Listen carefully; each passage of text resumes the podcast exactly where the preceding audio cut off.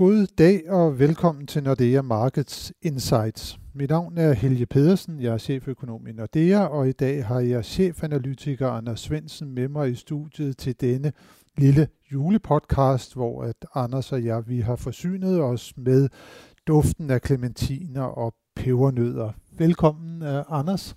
Tak, Helge. Vi har jo, Anders, igen uh, oplevet en blodrød uge på aktiemarkederne, og det var jo ikke mindst den amerikanske forbundsbanks beslutning om igen at sætte renten op med kvart procentpoint på møde i onsdag, som startede en negativ kædereaktion på alverdens finansmarkeder. Og status er jo nu faktisk, når vi ser tilbage hen over året, at selv de amerikanske aktieindeks ligger lavere, end da vi gik ind i 2018 at det ledende danske aktieindeks OMX 25 er nede med godt 12 procent, og vi har set, at statsobligationsrenterne de er banket helt i bund igen. Også olieprisen den er jo faldet dramatisk på det seneste og ligger nu omkring 15 procent lavere, end da vi gik ind i 2018. Men, men Anders, hvorfor er det egentlig, at markederne de reagerede så negativt på udmeldingen fra Fed, som jo i virkeligheden var ventet? Ja, hvis man tager et lidt større øh, perspektiv, så tror jeg, at over de sidste måske 10-20 år, i hvert fald under øh, Jellen, under Benanke, under Greenspan, der har været en tendens til, at hvis markederne først begynder at vise noget, noget alvorlig usikkerhed, jamen så, øh, så har centralbankerne været, eller så har Fed været, været sådan hurtigt til at, at stoppe en lille smule op og sige, okay, så skal vi måske heller ikke øh, få, få gjort for meget. Og det har Paul jo lidt øh, sagt flere gange undervejs øh, i, i år, og siden han, øh, han overtog, at at, at den tid er, er forbi, øh, hvor at, øh, at, at fedten bare skal, skal, skal løbe efter markederne. Og, og det tror jeg, vi fik sådan en lille forsmag på i, i den her uge, hvor der var nogen, der allerede havde regnet med, at Fed ville være ude og, og mere eller mindre være, øh, øh signalere, at de var færdige med at sætte renten op alene, øh, fordi at de finansielle forhold er strammet. Og, og det kan godt være, at, at Fed så var dovish øh, i forhold til, hvad, hvad de var øh, for, for tre måneder siden. Ikke? De, de ligger op til to renteforholdelser øh, næste år, hvor de før lå til, til tre. Øh, og de er også øh, meget forsigtige. Altså Paul siger jo helt klart, at hvis, hvis økonomien ikke udvikler sig lige så godt, som, som de regner med, jamen, så kommer de til at, at reagere på det. Så, så i virkeligheden relativt dovish, men alligevel så, øh, så slet ikke øh, i, i, i den ende, som, som markederne havde, havde regnet med, hvor de nærmest skulle signalere inden på, på renteforholdscyklus. Så, så, så du siger altså sådan, der er sådan lidt armlægning lige nu mellem markederne og så øh, Forbundsbanken. Ja. Uh, og, og det der vel er det helt store problem, kan man sige, for, for Pavel måske, det er vel, at når aktiemarkederne og finansmarkederne i almindelighed reagerer så negativt, som de gør det, så er det noget, der igen kan gå ind og påvirke også reelle økonomien, fordi at det her dårligere sentiment, det kan gøre, at der er virksomheder, der vælger ikke at komme med nogle aktieemissioner, og vi kan se nogle øh, formueeffekter, der kan påvirke også øh, det private forbrug i, i, i negativ retning. Så, så, så reaktionen her fra aktiemarkederne, de kan jo være med til at slå sådan det amerikanske ellers lange opsving lidt i stykker. Øh, men, men der siger du altså, der regner du med, at, at hvis vi ser en afdæmpning i økonomien, så, så står Paul klar til at ændre sin, sin retorik. Ja, det tror jeg, øh, og, og du kan jo have, have fuldstændig ret i, i det, du siger, at, at Fed har brug for finansmarkederne til ligesom at få transmitteret effekterne af deres pengepolitik igennem til realøkonomien. Og, og lige nu, der har markederne bare øh, en opfattelse af, at realøkonomien er ved at, at få det øh, alvorligt meget dårligere, og derfor så, så, så falder aktierne, blandt andet kreditspændende udvidelse osv., og, øh, og det gør så, at det bliver, bliver noget vanskeligere for, for Fed at fortsætte med at, at stramme, eller sagt på en anden måde, det bliver måske ikke nødvendigt at stramme nær så meget, som det ellers ville have, have været nødvendigt. Og så tror jeg, der er et andet problem for Fed, og det er, at nøgletallene er stærke. Så lige nu der er der jo en, en, en stor divergens mellem det, som finansmarkederne tror, der kommer til at ske, og det, som nøgletallene siger, der sker. Og, og det er klart, at hvis nøgletallene nu øh, bliver markant svagere, sådan som markederne synes at forvente, jamen så skal Fed nok reagere på det. Men det kunne jo også være, at, at nøgletallene bliver ved med at være stærkere, og så er det jo markederne, der skal øh, korrigere tilbage. Øh, og, og der har markederne tendens til at reagere øh, noget, noget hurtigere måske, end, end en centralbank har, har lyst til. Så jeg tror i virkeligheden, at, øh, at Fed, ligesom så mange andre centralbanker, skal se det, før at de sådan for alvor øh, reagerer på det. før de kommer ud og reagerer på det. Men du nævnte før, at øh, det, der ligesom lægges op til nu, det er to yderligere rentestigninger i 2019. Men har de ikke også et liggende inde i 2020? Jo, og det havde de også før. Og det havde de også før, men det viser men, jo så igen, at de har en relativt stor tiltro til, at økonomien og det opsving, der er i den, det på en eller anden måde sådan kan, kan vare ved og foregå måske en afmatning i et afmålt tempo. Helt sikkert, altså de, de tror jo, at økonomien skal tilbage mere eller mindre på, på sit potentiale, og, og Paul siger flere gange, at jamen, de kan sagtens se, øh, hvad det er, markederne øh, tror, men, men, men det er ikke deres opfattelse endnu. Og, øh, og derfor så, så, så hævede de renten i, i, i onsdags, og, og tror stadigvæk, at de skal lave to yderligere, men, men de er også meget åbne over for, at hvis, hvis omverdenen for eksempel kommer til at, at, at trække ned øh, på grund af den svaghed, vi ser rundt omkring i verden, eller hvis øh, de finansielle forhold i sig selv er nok til at trække økonomien lavere, jamen så kommer de til at, at reagere.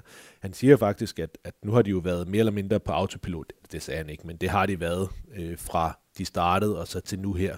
Men det han sagde, det var, at nu er de kommet op på et, et renteniveau, der er sådan nogenlunde neutralt. Og så er de altså ikke længere på den her autopilot, så er det ikke længere bare en renteforholdelse på kvartal. Nu skal de kigge på tallene, øh, og de kommer til at kigge på tallene på hver møde. Næste år der er otte møder, og alle sammen vil have en pressekonference efterfølgende. Så alle otte møder kan i princippet øh, give anledning til en, en renteforholdelse, og det kommer ikke nødvendigvis til at være hver andet møde, men de kommer til at kigge på tallene fra gang til gang og diskutere, hvad de skal gøre. Hvis du nu sad i Paules stol lige her nu, hvornår vil du så mene, at øh, de to rentestigninger til næste år, de skulle komme? Jamen, øh, det, det kommer, jeg tror faktisk, at han helt oprigtigt øh, har et åbent sind i forhold til det, at de ved hver møde vil, vil sidde og kigge på nøgletallene. Jeg har desværre lidt øh, samme opfattelse som markedet, at vi kommer til at se væsentligt dårligere amerikanske nøgletal, og derfor så tror jeg, øh, at, at hvis de overhovedet kommer til at, hæve renten, jamen, så bliver det, fordi de gør det i, i starten, altså fordi nøgletallene, de stadigvæk i en periode vil holde sig stærke nok til, de kan hæve. Men hvad så siger det kunne være prognose lige nu? Jamen, vi, vores prognose siger, at de, de hæver i marts og juni. Og det er der, marts hvor, og juni? Marts ja. og juni. Ja. Og det er der, hvor nøgletallene stadigvæk er stærke nok, og så efterfølgende, så tror vi, at, at USA stille og roligt på vej ind i, i en afmatning. Øh, men, men igen, det er jo, øh, der er jo masser af volatilitet i nøgletallene fra, fra måned til måned, så om det lige bliver, bliver den ene eller den anden måned. Jeg tror, når vi går ind i, i 2019, at hvis vi ser øh, en eller to dårlige nøgletal fra nogle af de vigtige, altså ISM eller payrolls og så videre, så tror jeg, de venter at sige, men vi, vi tror stadigvæk, at vi skal hæve renten, men, men det er ikke lige nu, og vi skal stadigvæk se, at, øh, at opsvinget er, er på rette vej. Mm. Så jeg tror, vi kommer til at se en helt anderledes fedt næste mm. år. Og man kan jo sige sådan, nu nævner du payrolls, altså når arbejdsmarkedet det er stærkt, det plejer jo at være sådan det, vi kalder en læggende indikator på økonomien, fordi når, når produktionen er op, så finder beskæftigelsen sted, og man skal lige være sikker på, at det er nogenlunde permanent øh, beskæftigelsesfremgang, man har behov for. Men samtidig så må det jo også være sådan, at når beskæftigelsen den er stærk, så skaber det også sådan en form for modstandskraft i økonomien i et stykke tid fremover. Helt sikkert. Helt sikkert. De amerikanske forbrugere, de, øh, de har jo masser af købekraft, fordi der, der er masser, der får, får nye jobs, og dem, der har jobs, de får højere lønstigninger. Så der er masser af købekraft, og det, vil, det er jo også derfor, at, øh, at øh, Fed ser stadigvæk høj vækst. Vi har lavet en, en, en lille undersøgelse, eller jeg har lavet en lille undersøgelse af, hvad, hvad har der egentlig skulle til, før Fed har stoppet med at hæve renten i de tidligere øh, renteforhøjelsescykluser. Og, og der kan man sige, at øh, noget af det, som, som Fed gerne vil opnå, det er, at ledigheden stopper med at falde. For ledigheden er faktisk allerede for lav. Og når ledigheden er for lav, så kommer lønningerne til at stige for kraftigt, og så overpeder økonomien. Så lige nu, der, øh, der falder ledigheden stadigvæk, fordi, som du siger, at beskæftigelsesvæksten er, er rigtig, rigtig stærk. Øh, men de skal ligesom se, at ledigheden stopper med at falde, før de er færdige med at hæve renten. Og i vores prognose, der er det så omkring midten af, af næste år. Altså hvor vi lige nu, eller faktisk igennem året i år, har haft en beskæftigelsesvækst på 200.000 øh, om måneden i gennemsnit, jamen så tror vi, at det kommer øh, til at være noget lavere, øh, måske omkring 125.000 i andet halvår næste år. Mm. Og det, det er der omkring, hvor at øh, ledigheden den øh, vil være stabil øh, snarere end faldende. Hvis vi så antager, at det, øh, den profeti den går i opfyldelse, så kan vi vel også bare konstatere, at så slutter vi en rentestigningscyklus på en target rate på 3%. det er vel det historisk laveste, man nogensinde har sluttet en stramningscyklus på. Helt sikkert, at du kan dårligt kalde det en, en stramningscyklus, fordi pengepolitikken aldrig noget at blive stramt. Det kunne snarere være en normaliseringscyklus, eftersom vi er gået fra ekstremt lempeligt til normalt. Mm. Øh, og det gør måske så også, at øh, den nedtur, som vi måske får på den anden side, bliver i den milde ende. Men øh. hvis, hvis det er normalt, 3%, så er det en ny normal, der ligger lavere, kan man vel næsten sige, end tidligere, fordi der har vi vel haft som jeg ser det, måske snarere en normal rente, der har ligget, altså den, der hverken skaber vækst eller, eller stopper væksten i økonomien, der måske har ligget op på 4,5 til, ja, måske endda i perioder omkring 5 procent. Ja, og, og altså, problemet for Fed er jo, at de ikke ved, hvor, hvor den neutrale rente er. Det er derfor, de er nødt til at kigge på, på nøgletallene fra måned til måned, og hvis man kigger på deres egne øh, estimater, så ligger de fra 2,5 til 3,5. Øh, og, og dem justerede de faktisk også ned her i, i onsdags med, med 25 basepunkter. Men de ligger fra 2,5 til, til, til 3,5, så det er det her leje, og årsagen til, at det er markant lavere, end, end det har været tidligere, er jo, at produktivitetsudviklingen er, er forholdsvis øh, sløj, som, som det ser ud lige nu. Så jeg, jeg tror, at, øh, at vi kommer til at se en, en relativ mild øh, nedtur, hvor det måske ikke nødvendigvis er USA, der skal så meget ned i gear, men, men den rente, øh, de rentestigninger, der er kommet fra amerikanerne nu her, og selvfølgelig også den reduktion af balancerne, øh, balancen fra, fra fedt, som måske i virkeligheden også var en årsag til, at markederne de, de reagerede negativt, jamen den har også en effekt på resten af verden. Vi har set emerging markets i år, hvor en stor del af den likviditetsudpumpning, som har, har været i Fed de sidste 10 år, den er jo begyndt at blive trukket tilbage, og det har gjort, at øh, kapitalstrømmen er gået fra at, at gå ind i emerging markets til at gå ud af emerging markets, og det er altså efterladt nogle, øh, nogle lidt halvtomme øh, økonomier rundt omkring. Ja, så vi har de der de globale værdikæder, vi har de globale finansielle kæder, der bare i dag øh, hænger sammen. Men nu nævnte du, Anders, jo, at Fed har sat øh, renten op, men ligesom trukket sit dot-plot øh, lidt nedad. Vi har så jo også en anden centralbank her i løbet af ugen, der gjorde præcis det samme, nemlig den svenske Riksbank, der jo kom med den første rentestigning i, jeg tror faktisk, det er syv et halvt år. Men samtidig i sin rentebane, den lagde man lidt ned, så man forventer altså ikke at sætte renten så meget op fremover, som man gjorde hidtil. Hvad er det lige, der ligger til grund for det øh, i den svenske Rigsbanks beslutning? Jeg tror rigtig gerne, de vil ud af, af de negative renter, øh, ligesom vi også hører fra, fra ECB og andre. Altså, det har været et af de her øh, værktøjer, som man har haft brugt i, i krisetider, og nu er det ikke krisetider længere, så man vil rigtig gerne ud af, af negative renter. Ja, det har det vel ikke været i lang tid? Nej, det har det ikke været i lang tid. Man kan sige, ja. de burde måske have været startet for et stykke tid siden i, ja. i Riksbanken. Øh, det kan man diskutere lidt mere i, i ECB, hvor der stadigvæk selvfølgelig er noget i Sydeuropa, der, der er svagt, men, men Sverige har jo haft det rigtig, rigtig godt i, i lang tid, og skulle måske for længst have, have hævet. Problemet for danskerne er selvfølgelig, at, at det er jo ikke en, en, en ø øh, på den måde, at øh, de hænger også sammen med resten af Europa. Så hvis, hvis de begynder at hæve renterne for, for hurtigt i forhold til alle de andre, så bliver den svenske krone styrket, og så øh, underminerer de deres eget inflationsmål. Så de har været nødt til at vente på, på resten af Europa, og jeg tror også, det er derfor, at de lægger deres rentebane ned øh, nu her, fordi at den europæiske økonomi har også fået det markant dårligere ja, i løbet af i år. I, i svensk der er også svaghedstegn i, i svensk økonomi, men, men det ser også ud som om, at det, det kommer til at gå endnu længere, før at ECB kommer til at, at hæve renterne. Så, så jeg tror, at øh, de vil gerne ud af det negative, men, men nu ligger de op til, at næste rentestigning kan komme i, i oktober, eller næste renteforholdelse kan komme i oktober næste år. Og det, det, det er noget øh, senere, end, end man ellers havde regnet med, og i, i virkeligheden har de lagt hele rentebanen ned. Men jeg tror, at øh, de gerne vil i, positiv, og, og derefter så tror jeg mere, det afhænger af, hvordan økonomien lige kommer til at, at se ud fremadrettet. Ja, måske frem for alt inflationen. Ja, også. Så, har, så har vi jo en anden øh, nationalbank, også vores egen. Der har vi jo ikke en inflationsmålsætning, men der Nej. har vi jo en fastkursmålsætning, og der må vi jo sige, at den danske krone har været noget under pres øh, her på det seneste. Vi har den svageste krone over for euroen øh, siden øh, foråret 2015.